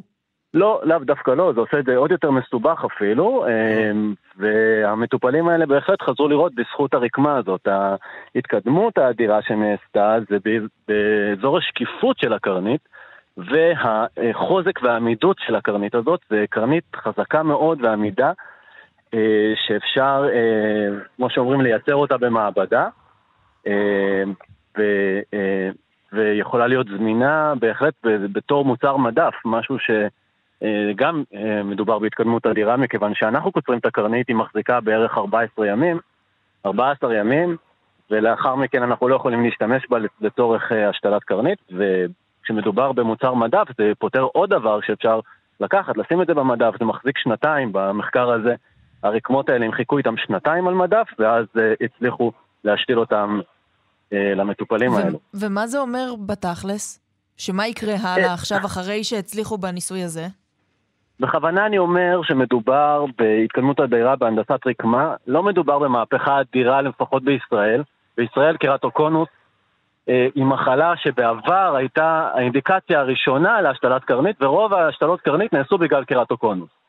בשנים האחרונות חלה התקדמות אדירה גם קודם כל בזיהוי המוקדם של קרטוקונוס, במודעות של לקרטוקונוס. למשל, אנחנו רואים לילדים, למשל, לא לשפשף עיניים, מכיוון שילדים עם, עם אלרגיות, דלקות עיניים אלרגיות וכו', משפשפים הרבה את העיניים, ואנחנו יודעים היום כשזה גורם לקרטוקונוס. אז ברגע שהם עוצרים אצל רופא עיניים, אנחנו יודעים להגיד להם לא לשפשף את העיניים, ולכן אנחנו גם מונעים את התפתחות המחלה. יש לנו גם היום אמצעי הדמיה מטורפים שיכולים לזהות את המחלה בשלב מאוד מאוד מוקדם, מה שכמובן לא קיים במדינות האלו, באזורים האלו, ובעיקר יש לנו היום משהו שיכול לעצור את הקרטוקונוס, שמדובר, קוראים לזה קרוס-לינקינג, זה איזושהי פרוצדורה שנעשית אין-אופיס במשרד, שבה אנחנו מקרינים את הקרנית, דרך אגב גם את הקרניות האלה הם הקרינו בעזרת יו וי איי, קרינת יו וי, אולטרה סגול. יכול להיות אבל שדבר נוסף שיהיה משמעותי זה גם העניין של כמה אנשים שמחכים לתרומת קרנית מגורם אנושי, ועכשיו אפשר להכניס למשחק גם גורם שהוא לא אנושי. נכון, נכון. אז דווקא הרקמה הזאת פחות בישראל, כי הקרטוקונוס, המספר השתלות לקרנית בקרטוקונוס בישראל הוא יורד כל שנה. אז למעשה מה, אנחנו, אנחנו מדברים יותר על לכיוון עולמות שניים ושלישים, זה מה שאתה אומר? נכון, בדיוק, בדיוק. אבל כל, בהחלט כל הפרדיגמה עושה שיפט, עושה מעבר להשתלות במוצרים כאלה, כמו מוצרי מדף. יש חברות ישראליות שגם עושות דברים... דוקטור לוי, זה מדהים, כי זה אומר שאתה יכול, אני לא צריך... אתה לא צריך להקפיץ אותי מעכשיו לעכשיו לניתוח, אנחנו יכולים לקבוע חצי שנה מראש, וכולנו נהיה מוכנים. נכון, חצי שנה, ארבעה חודשים, ואז לא צריך לקרוא מיידית לאותו בן אדם, ובהחלט מדובר בהתקדמות אדירה באופן כללי.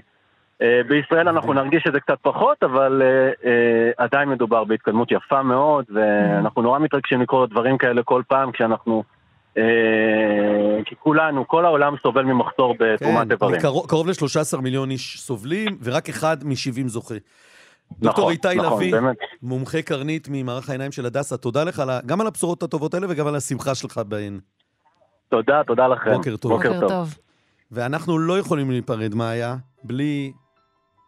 עוד קצת, עוד צביקה אחד אחרון לסיום. היום בעשר מסע הלוויה שלו יוצא, צביקה פיק.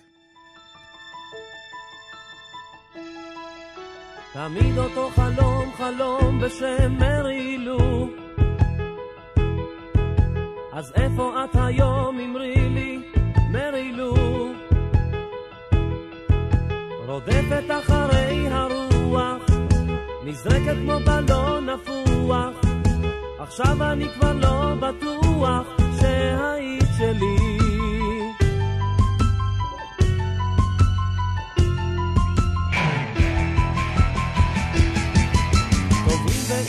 בדיוק באקשן, אנחנו צריכים להיפרד, זה לא יפה, זה לא יפה, אז אנחנו נסיים מהר, העורך הוא איתמר דרוקמן, המפיקים הדס סיוון ונדב רוזנצוויג, טכנאי השידור חיים זקן ואריאל מור, ומוקד התנועה חגית אלחייני.